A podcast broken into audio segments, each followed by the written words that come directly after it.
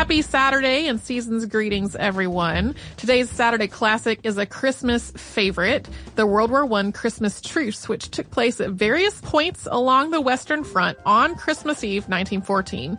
We still get requests for this one, which was covered by past hosts Sarah and Deblina in 2011, and then in a much shorter episode, so far back in the archive that Josh Clark of Stuff You Should Know was on this show. That was by Candace and Josh back in 2008. So this classic is the Sarah and Deblina version, after the podcast had evolved to be a lot closer to what it is today. So let's just hop right to it, and we hope whatever you celebrate, you have great holidays this year.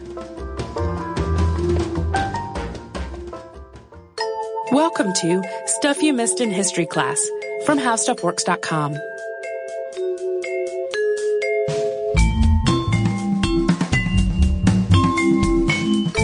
welcome to the podcast. I'm Sarah Dowdy. And I'm Deblina Chakraborty. And it's December, so tis the season for a holiday podcast special. And I always like to do some kind of episode to mark the season, but I usually try to pick something that's a little bit offbeat. A couple years ago, Katie and I went for a Saturnalia celebration, which was really fun.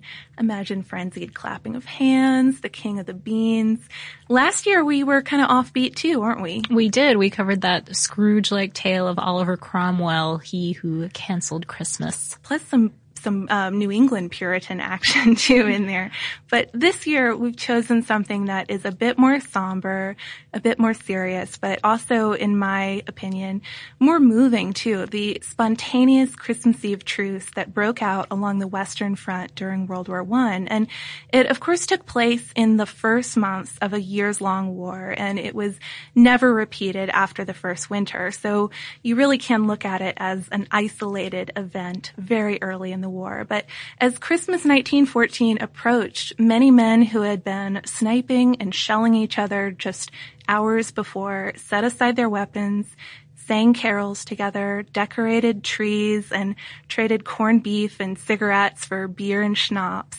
It's kind of a remarkable story. It sounds so unbelievable. In fact, many folks think it's an urban legend.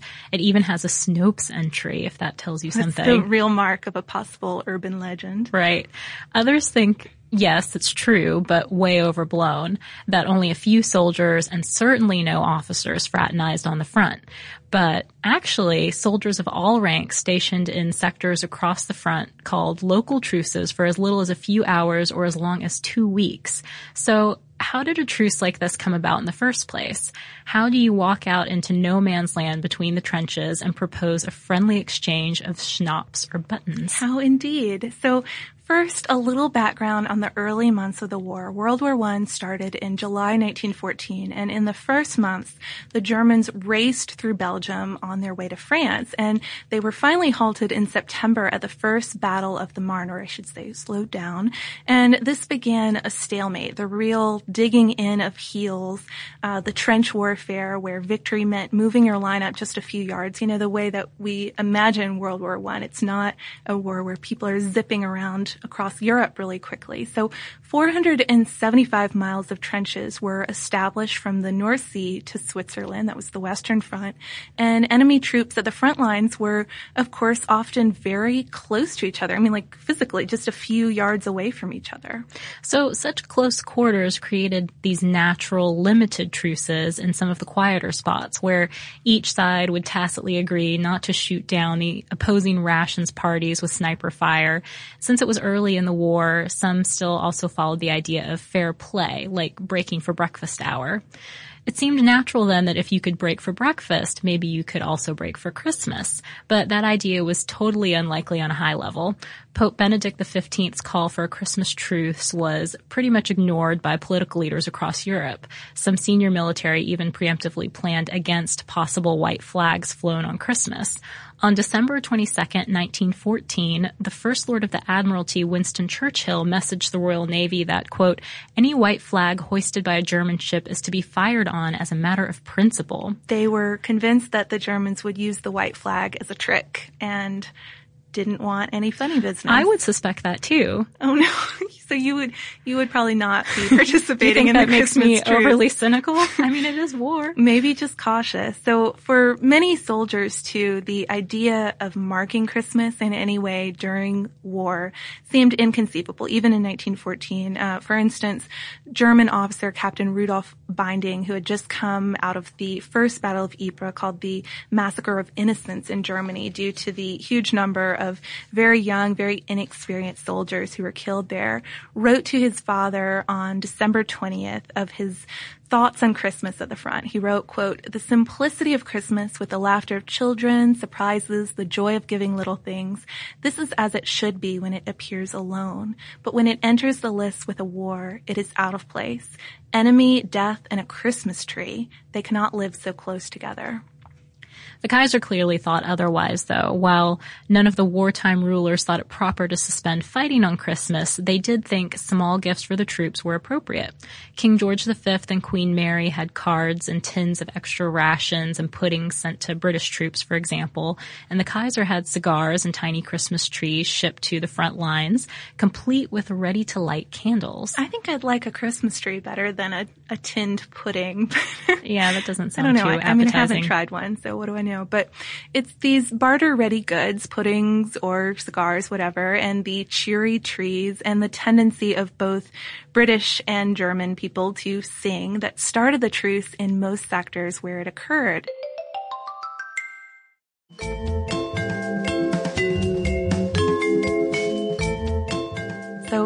Give you a few accounts of how it went down because of course it is scattered across this huge western front. But in one case, a British sentry near Laventie, France spotted a group of Saxons on December 23rd and they were up on top of their trench parapet, but they didn't look very scary. They were goofing off. One guy was juggling and uh, some of them were waving the Brits over in a friendly way, not like a mocking way. Uh, the British officer in charge thought this was really sketchy, really potentially dangerous, and warn his troops just basically don't mess with that because inviting them over, they might be trying to see what our trenches look like. No good Again, could it could be a it. trick, It right. could be a trick. But the next day, on Christmas Eve, there was ultimately this cautious exchange between the Germans and the Brits of cigars and beer on the German side for cigarettes and corned beef on the British side, which was called bully beef. It was kind of detested by the soldiers even at this point. So they were probably willing to make that trade. And then English newspapers too, which I think that's interesting that the, the German soldiers would be coveting the, the English news. At dusk, the Germans again climbed their parapets, but this time it was to light Christmas trees. And at 11 p.m., they started singing Stille Nacht, which is, of course, Silent Night. Christmas Day, with the mud all covered and hardened by a deep freeze and a sky bright and blue, both sides came out again to exchange gifts and also, this is what I found surprising, names and addresses and they promised to write or visit after the war. Some apparently did. I mean, it's years later, but they did maintain those friendships that they made. relationship. And there was also an impromptu soccer game, which ended with a recorded Saxon victory over the Lancashire Fusiliers. So there you go. They were they were trying to enjoy themselves in the middle of this. But across the front, similar episodes played out. Uh, for instance, Rifleman Ernest Morley of the 16th Battalion London Regiment wrote how things started in his sector. He said, "quote We had decided to give the Germans a Christmas present of three carols and five rounds rapid. Accordingly, as soon as night fell, we started, and the strains of White Shepherds arose upon the air. We finished that and paused preparatory to give the second item on the program. But lo, we heard answering strains arising from their lines. One of them shouted, A Merry Christmas, English! We're not shooting tonight. German Lieutenant Johannes Niemann wrote of the decoration, saying, quote, Our soldiers had hung little Christmas trees covered with candles above the trenches. And British Sergeant A. Lovell wrote, quote, I shall remember to my dying day. Right along the whole line were hung paper lanterns and illuminations of every description. And I keep imagining the terrible image you have of World War One trenches with trees that are just completely decimated, villages decimated, mud and bodies everywhere, and little Christmas trees and lanterns strung around. It it really um, it paints quite a picture if you try to imagine that. But Private Albert Moren described hearing the Christmas Eve carols as quote one of the highlights of my life. So you can imagine that it did have this really huge effect on these men who had just been seeing carnage day after day or boredom, experiencing boredom to have something so pleasant and so out of the ordinary occur. And on Christmas Day, the truce continued in many of the places with more games and gift exchanges and singing and combined religious services and uh, soldiers would swap gear, you know, like switch hats or let me trade for your German coat for my British coat or something and take pictures together, kind of like just dressing up in costumes almost. And there was also, of course, the very somber task of burying the dead, some of whom had been lying out there in no man's land where, of course, as the name implies, nobody could go collect them for weeks or even months. Yeah, and it's interesting to note that while the French and Belgians didn't really participate in the Christmas truce in the same way that some British did, they might have had harder feelings against the Germans. Obviously. Some did arrange a temporary Christmas armistice solely for the purpose of burying the dead. So they would carry each other's men to the middle, exchange, and shake hands. So something that was a lot more somber, a lot more official, just let's agree to take care of this important task and not celebrate. Right. No singing of carols with that.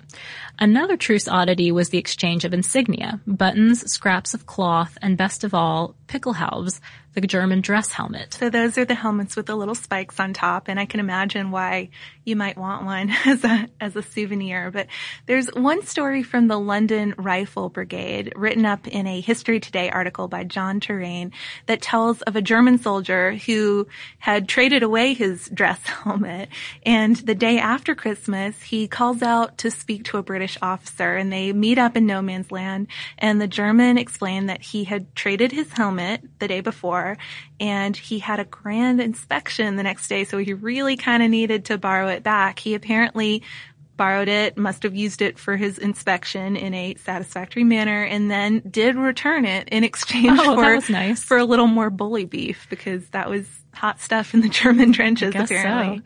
Another famous incident has a British soldier recognizing his German barber from London and getting a trim in the middle of no man's land. And that's actually not quite as unlikely as it may sound to some people. Many Germans had worked in pre-war England. So, so they might have known each other. Right. And there's another example of a soldier in the British Hampshire Regiment who described the area between the trenches as just a mass of gray and khaki. And those are, of course, the two sides uniforms. And uh, that helped me also imagine what this looked like. I can imagine the Christmas Eve with the lights strung up and the Christmas trees and all of that. But to imagine Christmas Day, just all of the these guys kind of seeing each other for the first time in many cases because they had been fighting trench warfare, fighting at night for so long. A lot of them had never seen the enemy really. And they probably and in in some documented cases did make realizations about each other that uh, you know the Germans weren't barbarians, the British weren't these stubborn clods or something. You know these um, stereotypes. Yeah, stereotypes that they had about the opposing side and that had really been indoctrinated in them too. Still though, in a lot of the British letters and diaries that describe the truce, you'll find the British distinguishing between the men that they were fraternizing with. They were Saxons and Bavarians. They were not Prussians. That seemed a very important distinguish for them to make. And I thought it was it was really strange that the German troops themselves even would sometimes disassociate themselves from the Prussians. In one case, there was a member of the Dublin Fusiliers who was killed during the truce by a stray bullet and that sounds like the kind of thing that would shut down a truce immediately, but the Saxon troops sent over an apology and it said, quote, it must have been one of those damned Prussians exclamation point, and followed up the apology with two barrels of beer. That was just so surprising to me that a truce could continue and that you would differentiate among your, your ranks like that. Yeah, and that the one bullet wouldn't immediately start just fighting again. That the guy's buddies would just kind of get over it or something. But um, you can imagine how, in some cases, incidents like that would definitely bring the truce to an end. And the truces did only last hours in certain sectors, with some troops refusing to participate at all, and others it stretched as long as January 10th. And while the truces were usually arranged by bold or brave bands of soldiers, with officers having nothing else to do but go along with it after their men began pouring into no man's land, sometimes the officers made the arrangements themselves. Captain Robert Hamilton of the 1st Battalion Royal Warwickshire Regiment stationed near St. Yvon, Belgium, met with the German officer halfway through no man's land. They shook hands and arranged a 48 hour truce. In his journal, he talked about doubling midnight sentries just for good measure, but also notes, quote, I am told the general and staff are furious, but powerless to stop it. I think you would have been on the midnight sentry. You think duty. so? Probably. Since you're suspicious of this whole thing. But of course, high ranking officers on both sides were totally aghast at what was happening. They saw it as simply postponing the conclusion of a war that had already gone on longer than expected. And for instance, the British General Sir Horace Smith Dorrien threatened disciplinary action against any officers who fraternized with the enemy, even though there aren't records of punishments actually being doled out. But by the end of January, um, with the war escalating, of course, the death penalty was announced for what would be considered high treason. So it's not Christmas anymore.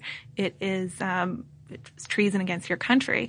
On the German side, officers were threatened, uh, were officers threatened soldiers with a transfer to the Russian front, which does sound like it would make you give up on your button collection pretty quickly.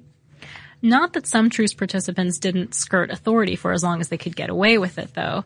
British General Sir Henry Rawlinson wrote in his diary, quote, a German shouted out to our men, quote, look out, we have a general coming, so we have to fire at you, but we'll aim high. You do the same for us. I find that pretty, pretty remarkable. That yeah, again, the trust here the, is the trust and the willingness to just play war, not just like we are openly in defiance of we're having this truce, but we're going to just pretend like we're fighting. We won't really try to hurt you. Uh, there's another example of that from Lieutenant Michael Holroyd, who was a British machine gun officer in the 1st Battalion Hampshire Regiment. And he told his parents that around New Year's, when the truce was still going on, the Germans threw up a red light and cried out, put your heads down before shelling them. After it ended, a white light came up and they yelled, all right, Hampshires, our officers are gone now. So putting, putting on a show for the, the guys in charge.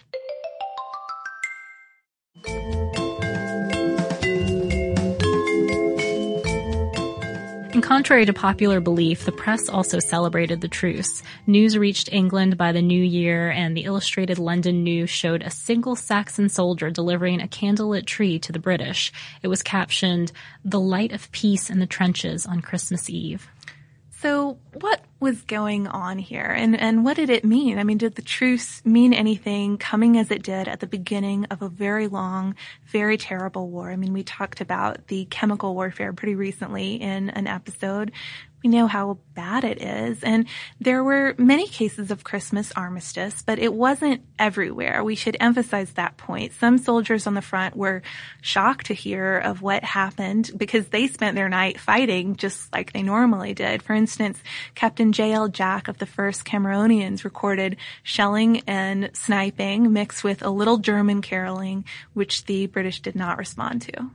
And even the truce that was didn't continue beyond 1914. By 1916, Sergeant P. Hare of the 11th Royal Fusiliers wrote to his mother, quote, there is very little here to remind us of Christmas. Just a handful of us remembering that it is December 25th.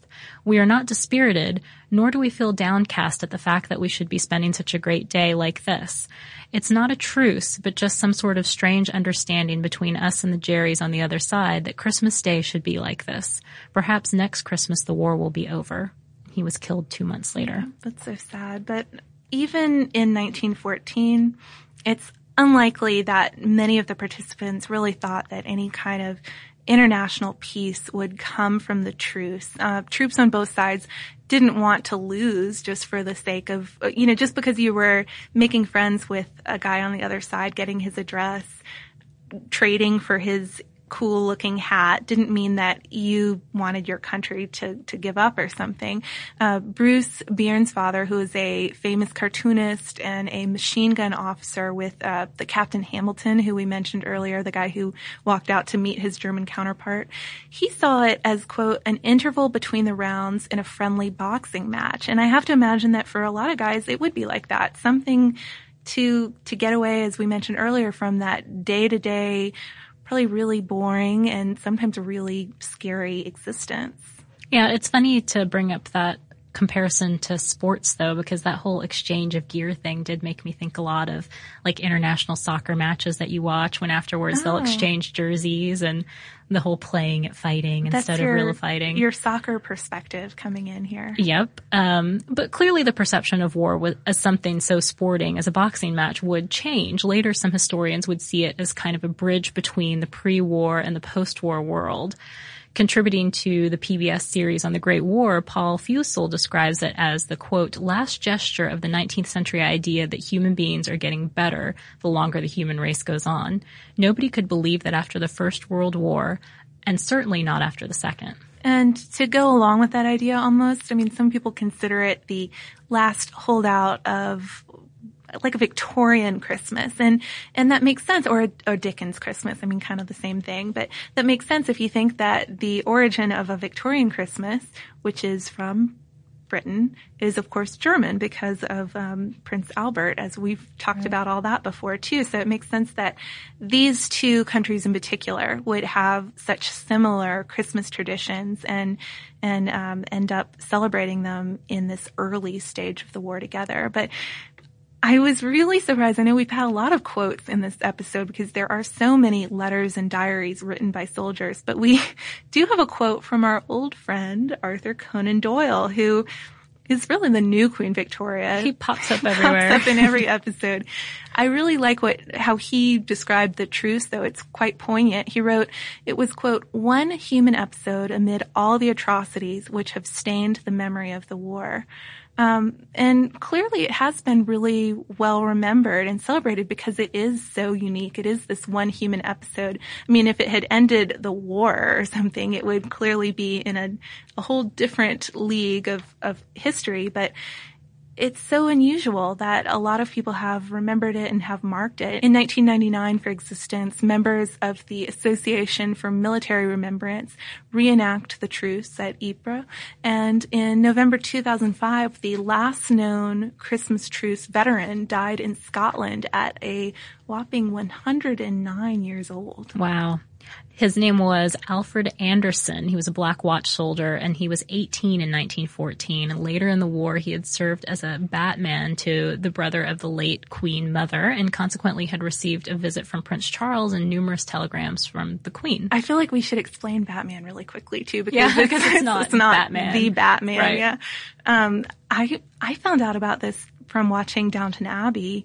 Um, it's like the personal assistant almost of high ranking officers. So the job would be anything from like getting your messages, making sure you had your supplies to offering some kind of personal protection. And it was a really prestigious position to have. You might get to go to better places and move up faster in the army. Um, so that was I was also kind of surprised that this fellow Alfred Anderson um, died in 2005. I believe that the last World War One survivor died just this year, so not too not too far apart. Not too far for the last Christmas truce survivor. Um, but one final comment here on Bruce Bairnsfather, who we mentioned earlier. I looked at some of his cartoons and I kind of thought they were a neat way to take a different look at World War One. One that is personal, one that's sometimes humorous instead of remote and upsetting and mechanical. You know, it's it's clearly depicting the soldiers not just as cannon fodder. There are people and they do funny things and they have funny reaction were funny interactions with people. But I also liked Bairnsfather's reflection on the truth. And they certainly suggest that he may have seen it as more than just a lull in a friendly boxing match, as we mentioned earlier. He wrote, quote, there was a kind of invisible, intangible feeling extending across the frozen swamp between the two lines, which said, this is Christmas Eve for both of us, something in common. Well, that was a great choice for a Christmas episode, I think. Well, I'm glad that you liked it, and I really enjoyed listening to it. It made me break out my um, family carols book. Kind of put me in a in a Christmas mood, but a reflective one too. And I know that there are a lot of other Christmas themed episodes that people want to hear. I think people request St. Nick every single year. People do. We get a lot of requests for St. Nick, so maybe that'll be next year's episode. Maybe. But in the meantime, if you have any more requests, Christmas related or not, please email us. We're at historypodcast at howstuffworks.com. You can also hit us up on Facebook or on Twitter at Missed in History. And of course, have a very Merry Christmas and a Happy Hanukkah, Happy Kwanzaa, Happy New Year. Festivus. Festivus, Saturnalia, of course, Christtide. If you listen into our old episodes, you will know both of those references. Whatever holiday you celebrate, I hope you have a happy and peaceful season. You can also learn more about Christmas as well as the Christmas truce. We do have an article on that. I found it unfortunately after I was done researching this episode because I'm rarely expecting we have uncovered history articles anymore. We usually don't. We usually don't, but we do have one for this. It's called What Was the Christmas Truce? And we have How Christmas Works, which I always like to recommend. You can check it out by searching for Christmas on our homepage at www.howstuffworks.com.